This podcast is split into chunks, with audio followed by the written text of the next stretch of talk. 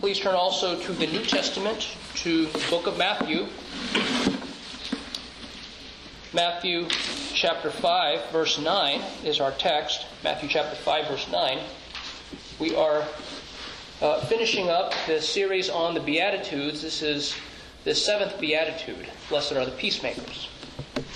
So, text is Matthew chapter 5, verse 9, and we will begin reading from verse 3 through verse 12. This also is God's holy word. Blessed are the poor in spirit, for theirs is the kingdom of heaven. Blessed are those who mourn, for they shall be comforted. Blessed are the meek, for they shall inherit the earth. Blessed are those who hunger and thirst for righteousness, for they shall be satisfied. Blessed are the merciful, for they shall receive mercy. Blessed are the pure in heart, for they shall see God. Blessed are the peacemakers, for they shall be called sons of God. Blessed are those who are persecuted for righteousness' sake, for theirs is the kingdom of heaven. Blessed are you when others revile you and persecute you and utter all kinds of evil against you falsely on my account. Rejoice and be glad for your reward is great in heaven. For so they persecuted the prophets who were before you. Let me go to our God and ask for his blessings on the reading and also the preaching of his holy word. our Lord God, we thank you, Father, for your abundant blessings upon us. We thank you, Father, for you have given us of your Son, Jesus Christ, that he indeed is the foremost of peacemakers that he is the one who mediated between you and sinful man. That he himself is our peace. And Father, we thank you that he broke down that dividing wall of hostility uh, between, between you and us, and between Jew and Gentile. And Father, we thank you that our Lord Jesus indeed reigns supreme. We thank you, Father, for the gift of your Holy Spirit for he is the one who brings peace. Father, we pray that you would grant us this peace in our hearts, that we would be at rest, like a weaned child at rest. And Father, we thank you that with you, that there is nothing that we must desire, that we find our joy, our satisfaction, and our completeness in you. Father, we pray that the gospel would go forward with power today by your Holy Spirit. Uh, guide us in our thoughts, refine us in our desires. Father, we pray that you might draw your people to yourself. We pray, Father, that any, if any are here who does not know Jesus Christ as Lord and Savior, we pray that you might do a mighty work and renew on us, Father, uh, that we might cling to Jesus for eternal life. We pray, Father, that your Son would be exalted that your servant will be humbled. We thank you in Christ's name. Amen. It doesn't take much to realize how common conflict is. Conflict is everywhere. Everywhere you look, there's this conflict. That this is the natural way, this is the natural man, the carnal man's way to engage in conflict. It is the way of peace that the carnal man does not know. Carnal men seek alliances, and in exchange, they seek favors. When you think about uh, people and they look at the various relationships they have, whether it be family relationships or um, romantic relationships or friendships, right? There's, there's a saying the only common denominator to all your failed relationships is you. And perhaps that's the record for some people. That they look back and they're actually the only common thing with all of them. And my hope and prayer is that as you reflect on the glory of our Lord Jesus Christ, who is the greatest peacemaker, that you and I would say, wow, what he does is amazing. And I should desire that I would promote that peace also. And perhaps you're asking, how, what does that peace look like? How can I make peace with others?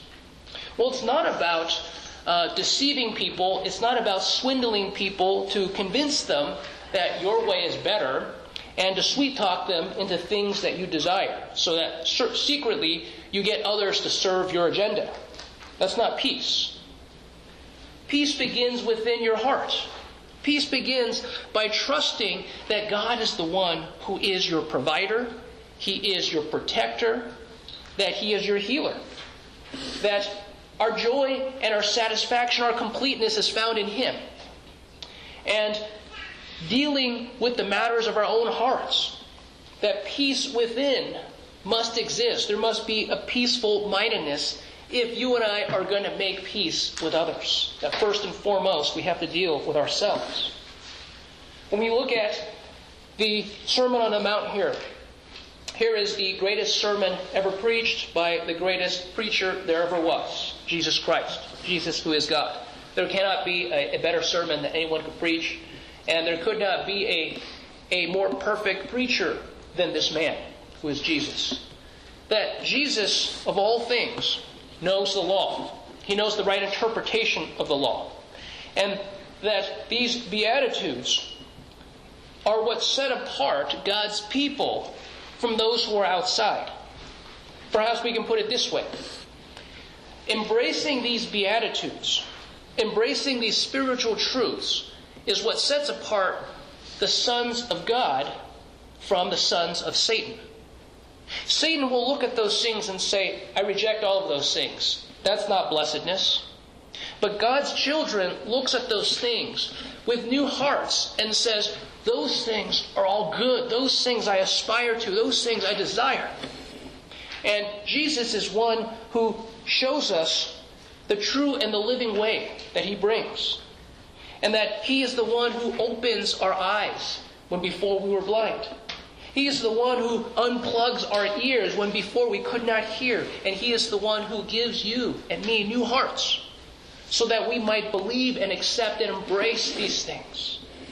So, the truth that we see in this passage, Matthew 5 9, Jesus Christ, the ultimate peacemaker who established your peace with God, calls you to make peace within and without.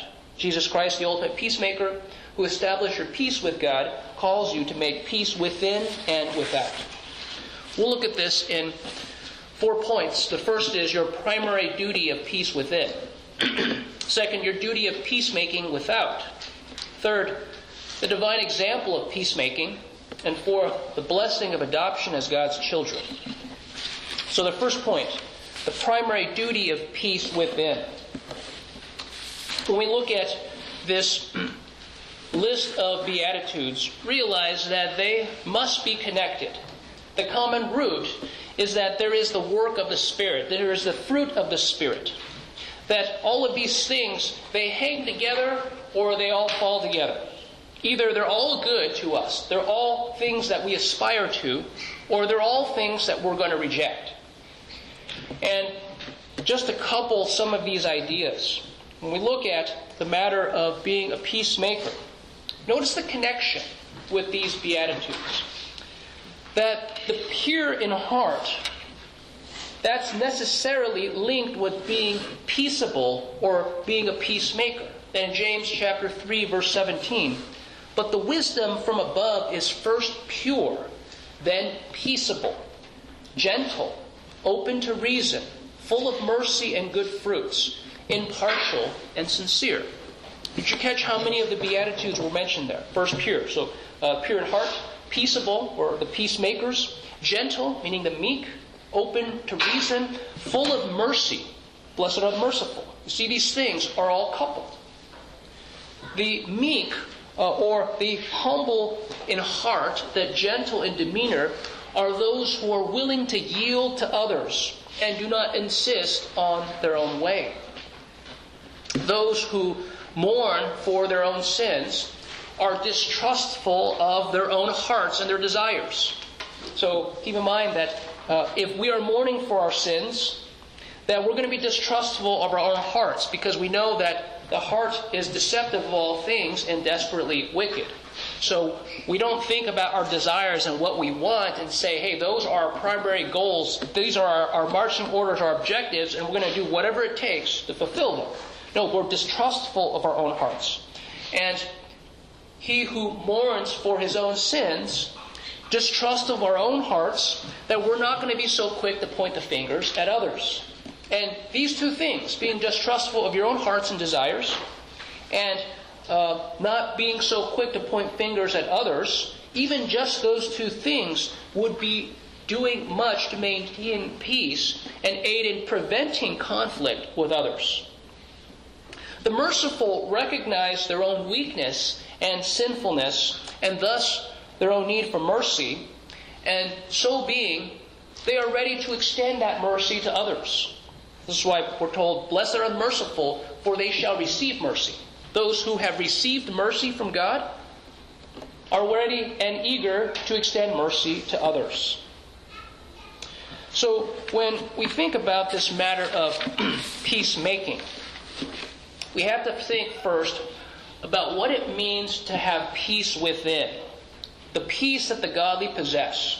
As we read in, the, in Psalm 4, the last verse kind of summarizes all the things, and it's the product. So, verse 8 In peace I will both lie down and sleep, for you alone, O Lord, make me dwell in safety.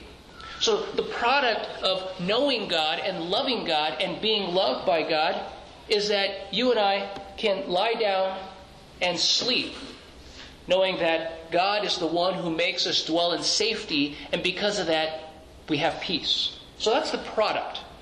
It's that God alone is the one who gives us this peace. Is that you and I must trust God that He is able to guard what we've entrusted to Him, meaning our very souls. We trust our souls with Him, that we can trust Him with everything else. But when you look at Psalm 4, think about all the things that lead to peace within your heart. Look at verse 1 there. The godly have peace because you can trust that God gives you relief and is gracious to you. You have given me relief when I was in distress. Be gracious to me and hear my prayer. That there's someone that we can cry out to. Think for a moment about the carnal man, the one who knows not Jesus Christ, has no mediator. Who can they cry to? They're going to think that they're going to fight, they have to fight tooth and nail for every inch that they can get, for every ounce that they can take. And ultimately, they're asking that question in verse 6. There are many who say, Who will show us some good? Oh, you must have some kind of a high ranking uh, VP or CEO in your company who will help you. You have to have some kind of mayor, governor, or president to give you that pardon, or whatever is the case. They're looking for someone in power to show them some kind of favor. Verse 3 God sets apart the godly for himself, and he hears and answers when you call. Those who have peace within, if you have this peace, it must be because you believe, I can pray to my God, and I trust that He will hear and answer me. That He is the righteous judge. That He searches the heart. He searches your heart. He searches my heart. We must willingly let Him in to search our hearts. The godly direct their anger and their agitation away from sin. There in verse 4. Be angry and do not sin. So, people, it is possible. It is possible to be angry and not sin. So often, anger is coupled with sin, but we know that it's possible to be angry and not sin because God is angry all the time with, with, with, the, uh, with sinners, and that Jesus manifested anger while he was here on earth, and yet he is without sin. So it is possible to be angry and not sin because Jesus is the proof of that. God, God, God is the proof of that. But we're told here, be angry and do not sin. Ponder in your own hearts on your beds and be silent. Meaning, the war that goes on outside of you, so the peace that's lacking without, is the product of the peace that's lacking within. So, in our hearts, there must be some kind of battle, some kind of struggle going on. And that struggle is you attempting to kill and slay the old self. So keeping the old self in check is essential to having that peace. So that when we are angry, that we are not to sin, but rather we're, we're to ponder in our own hearts, even on our beds, that we ought to think through the day, the, the day that you just had, the, the day, you know, uh, the, the sun had set. We're supposed to think through our day. How did I live my life this day? What were some of the things that I went through my heart? The evil thoughts that went through my heart, the thoughts of anger, the thoughts of bitterness, the thoughts of, of, uh, of greed and envy and covetousness and all these things. And it's during that time that we're doing that spiritual inventory of the day. We're asking God to forgive us for the things that we did, the things that we said, the things that we thought that were sinful and uncharitable. So that struggle is going on in our hearts. In verse 5, offer right sacrifices and put your trust in the Lord. So many believe, many claim to believe in the sovereignty of God. But the test of your, of your belief in the sovereignty of God is this the godly are those who do what is right and trust God with the outcome. The godly are those who do what is right and trust God with the outcome. Meaning, God's revealed word says this, I will do it. And even if the result is not immediately in my favor, I'm trusting Him with the result. Either you will live this way, or you will live the world's way, which is the ends justify the means. I can do whatever it takes to, to obtain an objective. I can set aside whatever law based on the circumstances. It's a very dangerous way to live. You who trust in Jesus Christ ought to do what is right, do what He says, and trust Him with the results. Verse 6 Many will ask, Who will show us good? What person is there in power who can show us His favor? All you who are trusting in Jesus Christ, you have the Almighty God that you and I can go to. He is the one who shows us His favor. Lift up the light of your face upon us, O Lord. This is why you can have peace, because there is someone, not just in middle management or upper management, but He who controls the wind and the sea, who is the Lord of lords, the King of kings. He is the one who shows you favor. And if you have His favor, you need no one else's favor because He changes the hearts of men. And because of this, you who are godly may lie down and sleep in peace because you know that God alone is the one who makes you to dwell in safety. You don't have to bite, kick, and scream for everything that you can get or that you got. Isaiah 26, 3. The steadfast of mind you will keep in perfect peace because he trusts in you. Our trust in our God says, despite the circumstances of what's happening outside, that our lives, our stability is unchanged. Now, the world has never been a stable place. And call me a pessimist if you will. But I'm going to tell you, I don't think that three days ago or two days ago, that suddenly go leaving 2020 and entering 2021, that suddenly something really amazing changed. Meaning that we, we talk about how 2020 was a horrible year. Was it really that bad?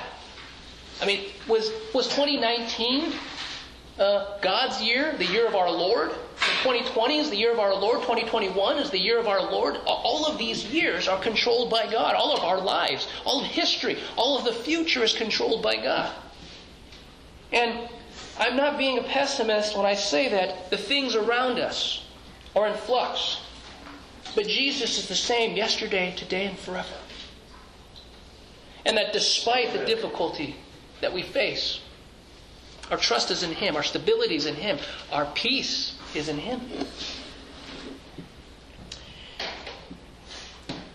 Isaiah 57.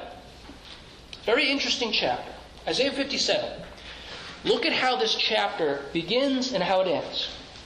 It begins by speaking about the righteous, and it ends by speaking about the wicked.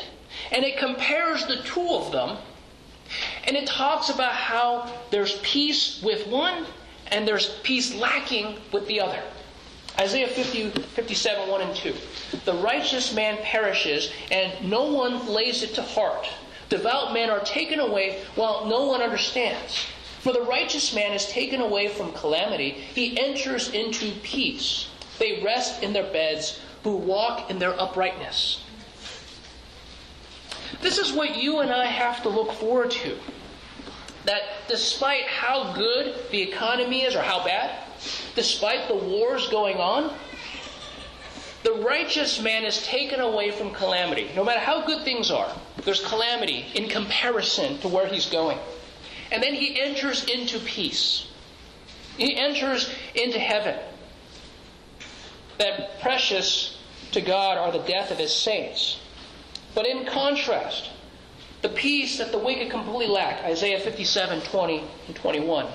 But the wicked are like the tossing sea, for it cannot be quiet, and its waters toss up refuse and mud.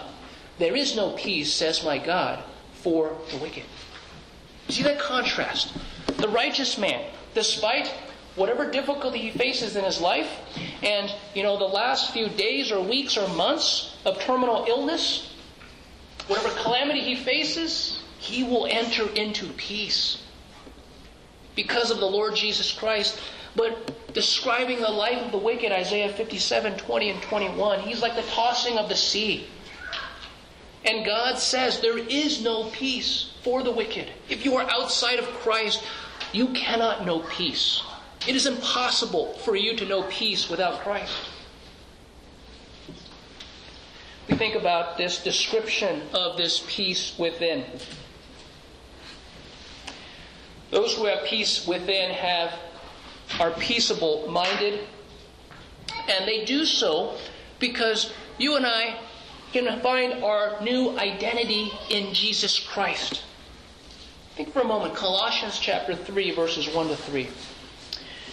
If then you have been raised with Christ, seek the things that are above, where Christ is, seated at the right hand of God. Set your minds on things that are above, not on things that are on earth. For you have died, and your life is hidden with Christ in God.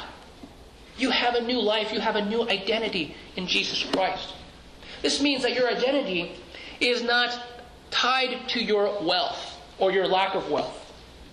It's not tied to your accomplishments or your lack of accomplishments. It's not tied to your job or your lack of a job.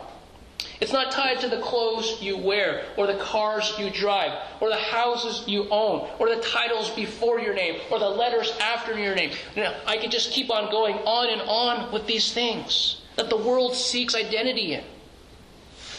You think about all the things that are part of our lives, that, that we think define us.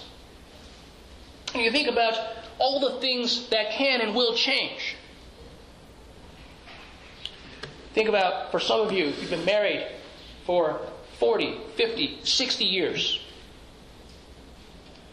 When the Lord should take your spouse and you're no longer a wife or a husband, are you still you? The answer is yes. When you get to heaven, that former husband or spouse will be there in heaven and you will no longer be married. But are you still you? The answer is yes. When you have to bury your parents and you're no longer a son or a daughter, are you still you? I look forward to the day in heaven that there will be no title. No one cares what titles we've had here, even spiritual titles. The most important title is being a son or a daughter of God through our Lord Jesus Christ. No one cares about the titles in the church. It doesn't matter. Those aren't things of significance in heaven. We won't, we won't think about those things. We won't think about those things as loss.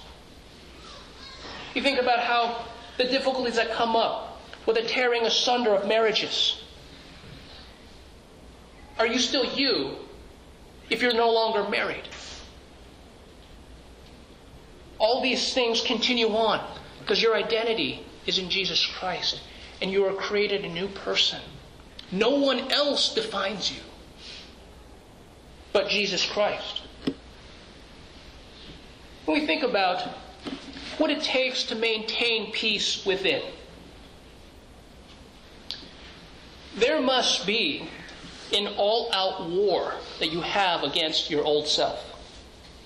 When you look at the past, the descriptions were that uh, springtime was called the time of war. Probably because people didn't want to freeze their feet off uh, marching 20 miles a day in the snow. So they, they went in the springtime to wage war.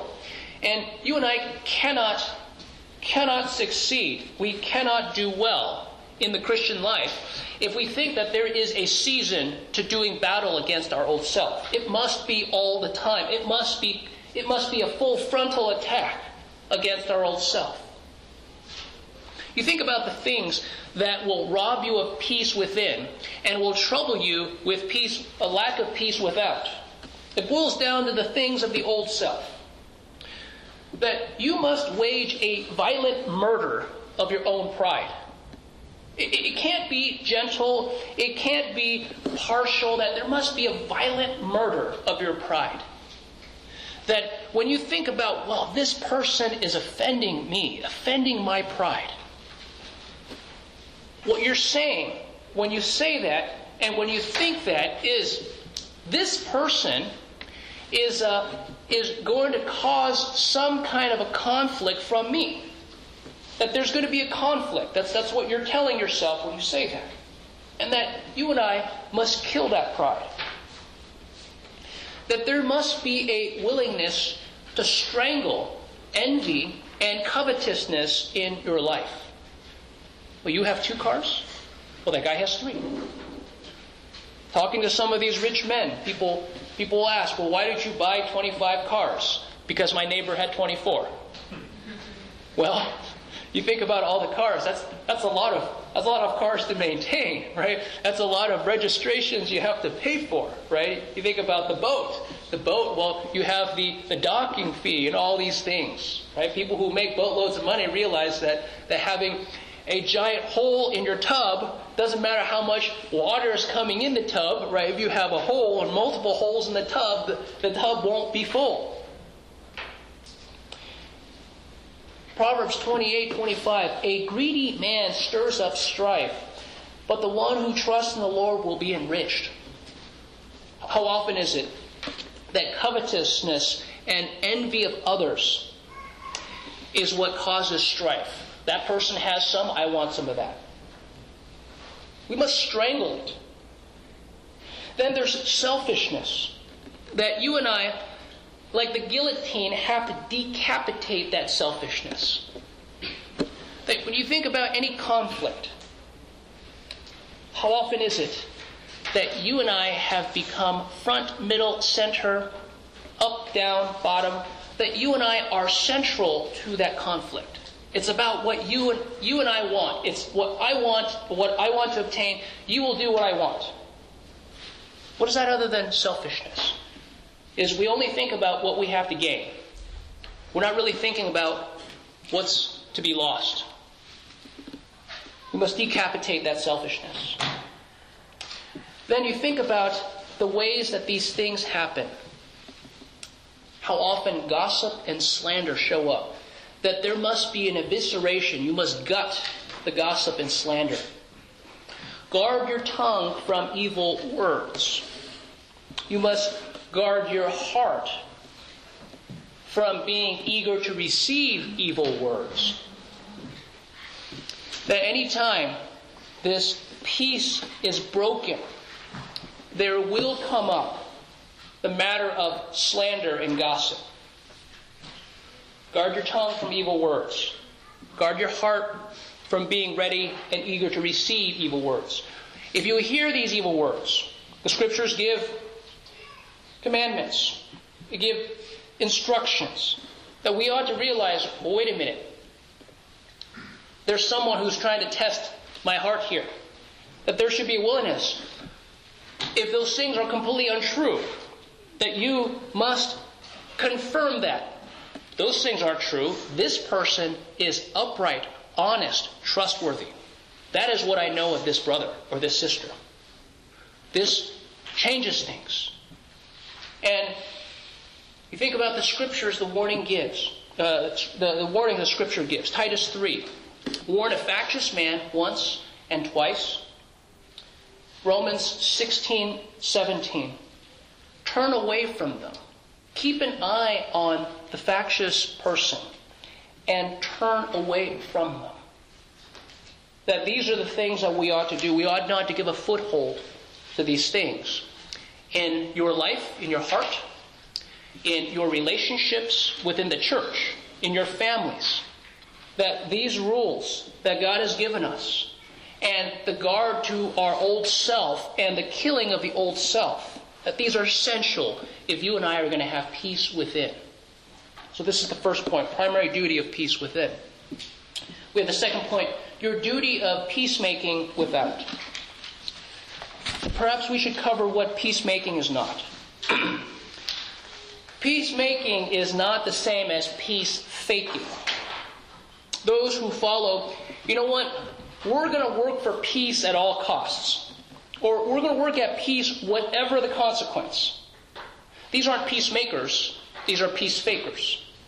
So we're going to, we're going to say, hey, whatever it takes, whatever thing must be sacrificed on that table for peace, we will kill it. There's some concern about that philosophy.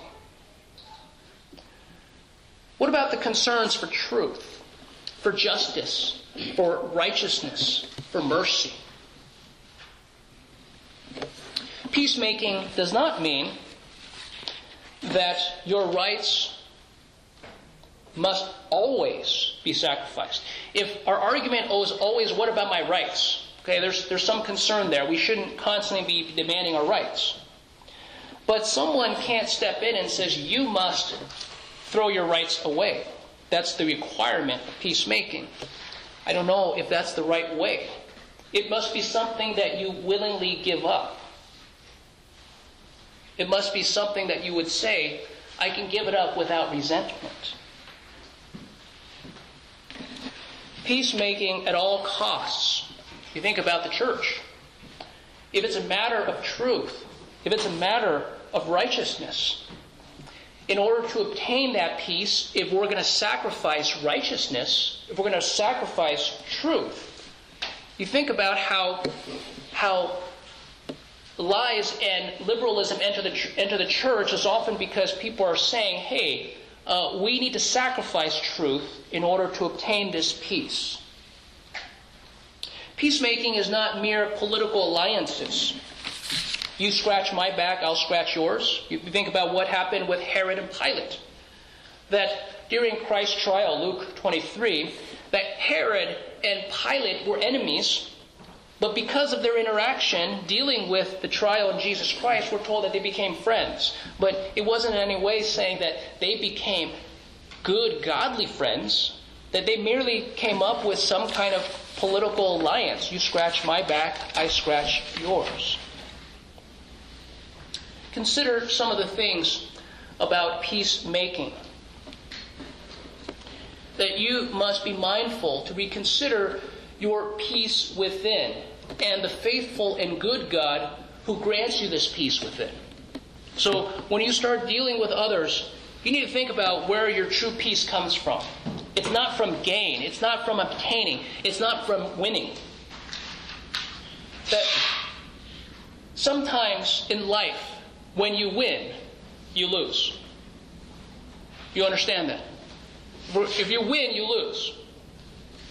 Think about even arguments with people, whether it be with a dear friend, whether it be with someone that you're trying to share the gospel with, Sometimes when you win an argument, you lose the person.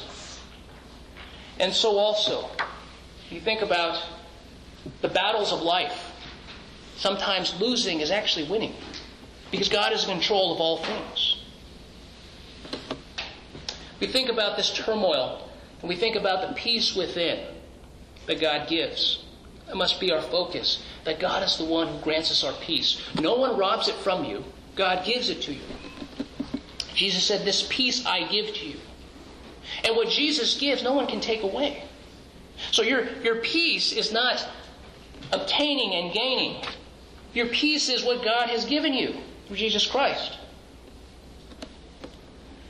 And as you go about your life, since you are not perfect, you and I have to say, God plans our lives in such a way that the details of our lives are used to refine us. God refines you through the conflict and the turmoil, and He is sovereign over all things, every detail of your life. So I ask you, are you trusting the Lord to be your healer, your defender, and your provider? This is what's giving you peace within, is you're trusting Him to be these things your healer, your defender, your provider, your sanctifier. Be open to ask yourself this question What is the Lord teaching me through this conflict, through this struggle?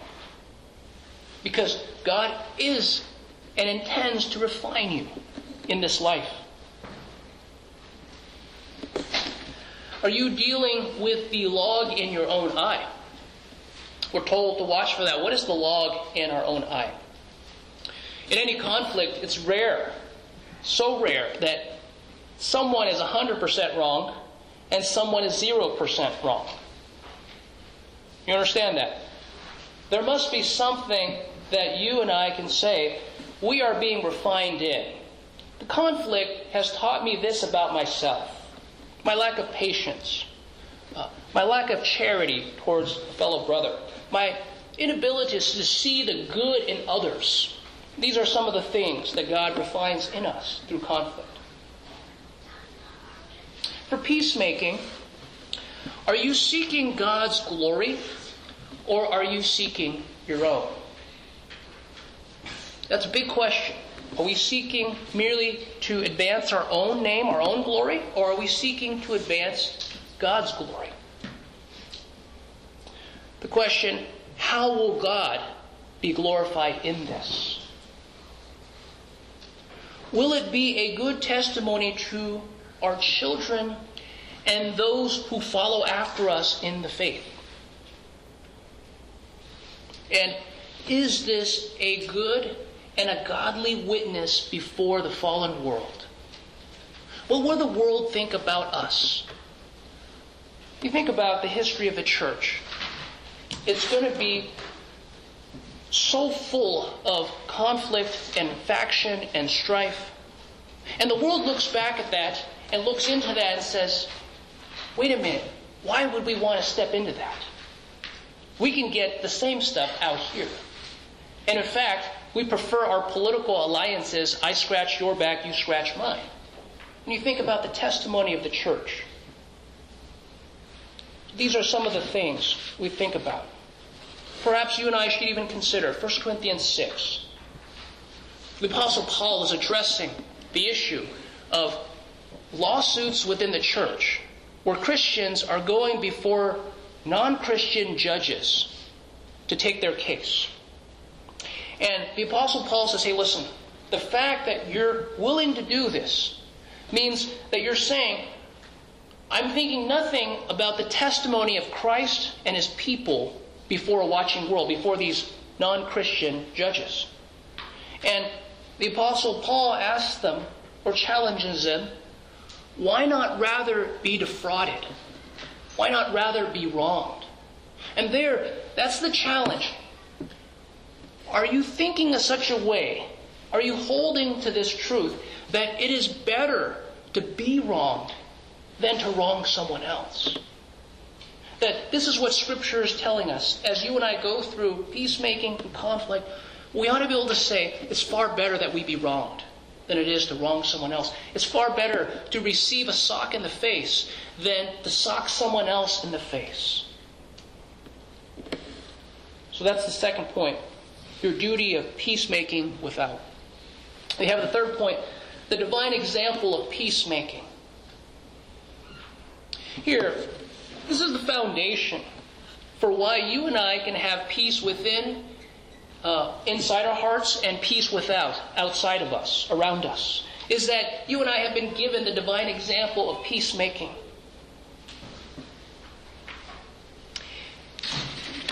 We think about peace at all costs.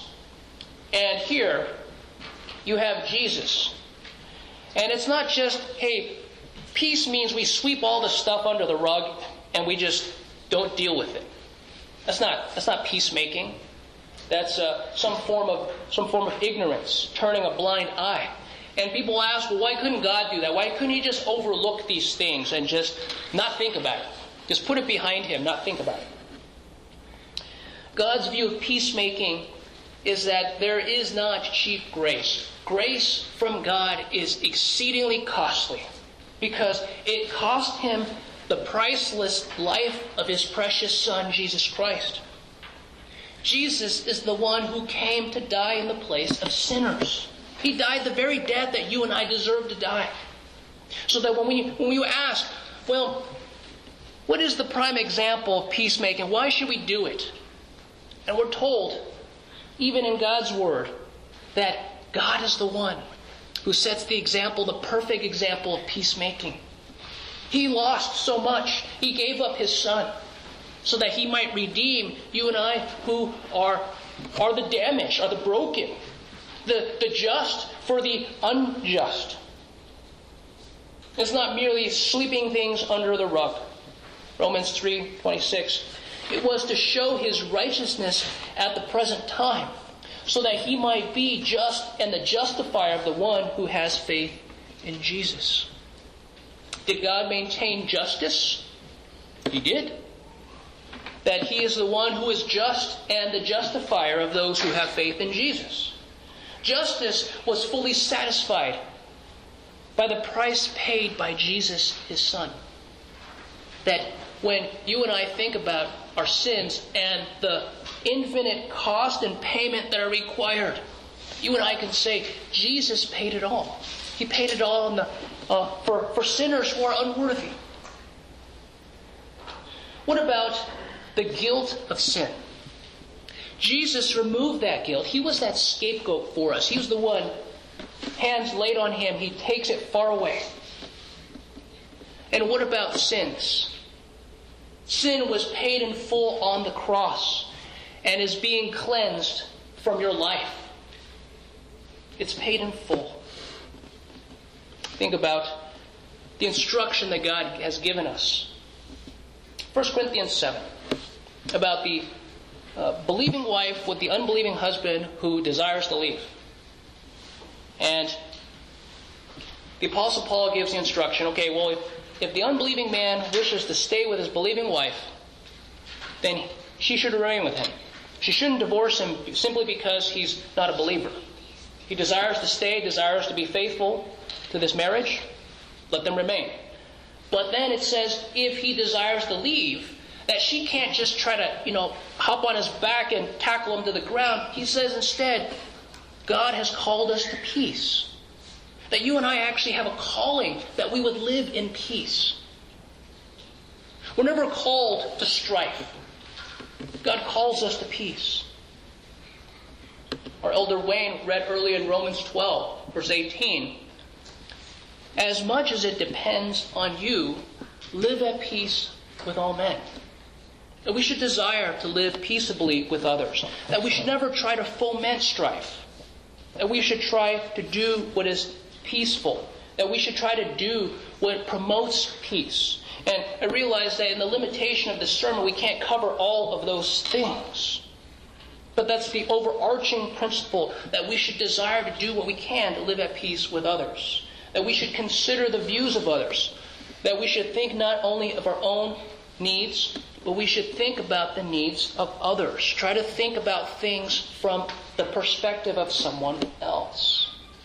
Oh, we ought to follow Christ's example as you and I have come to understand Jesus, who is that perfect peacemaker, that we might say, That is amazing what he has done. What he has brought to my life has given me such joy and gladness that I should desire that others would be refined, that others would come to understand the peace that only God gives.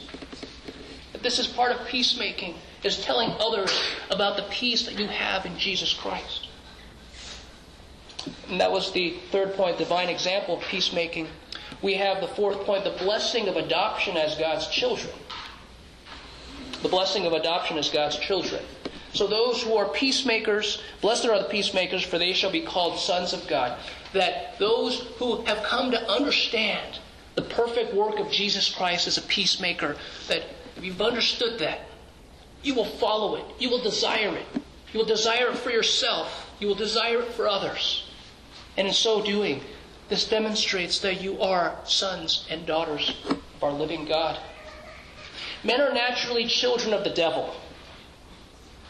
And we're told that you were dead in your offenses and sins, in which you previously walked according to the course of this world, according to the prince of the power of the air, of the spirit that is now working in the sons of disobedience. That men are naturally children of the devil. There's only two possibilities children of God, children of the devil. This is what God has called us from. And the sons of Satan love discord, factions, enmity, and strife. But God is one who is a God of peace. And He promises His peace. He gives you His peace. And He adopts sons and daughters unto His own. John 1 12. But as many as received Him, to them He gave the right to become children of God to those who believe in His name that by faith you are brought into his family. And that here we need to stop and think about the message about becoming children of God. You and I who are rebels, that we might become children. This is an amazing thing. 1 John 3 1. See how great a love the Father has bestowed on us, that we would be called children of God. And that is what we are. Because he needs to come back and says, and you are children of God by faith. This is an amazing thing. That we who were once rebels can be adopted as sons and daughters. And what you receive in adoption, you receive a new name. Think about Peter. You think about Jacob. And some of these situations where God actually gave people new names. Where you and I have a new name in Jesus Christ that we have a new claim, that we're part of a new family, that there's a new inheritance. You think about how bad it would be if, uh, if there was an inheritance in your family and it gets squandered by your, your parents or, or that you get disowned and it gets taken away from you. Well, we're told that being adopted sons and daughters, that we have an inheritance in heaven that is waiting for us kept in heaven for you. And also, as adopted sons, you have new roles as peacemakers. That you ought to believe, that you ought to tell others about this glorious news that Jesus indeed is the ultimate peacemaker, and that he makes peace between God and man. And that as his sons and daughters, we might share this good news with others that sinners can be adopted as sons and daughters of the great and the true and living God. That this is true joy. Being, being children of God. Having all that peace and joy and extending it to others and knowing that the inheritance that we have in heaven, it is secure for us.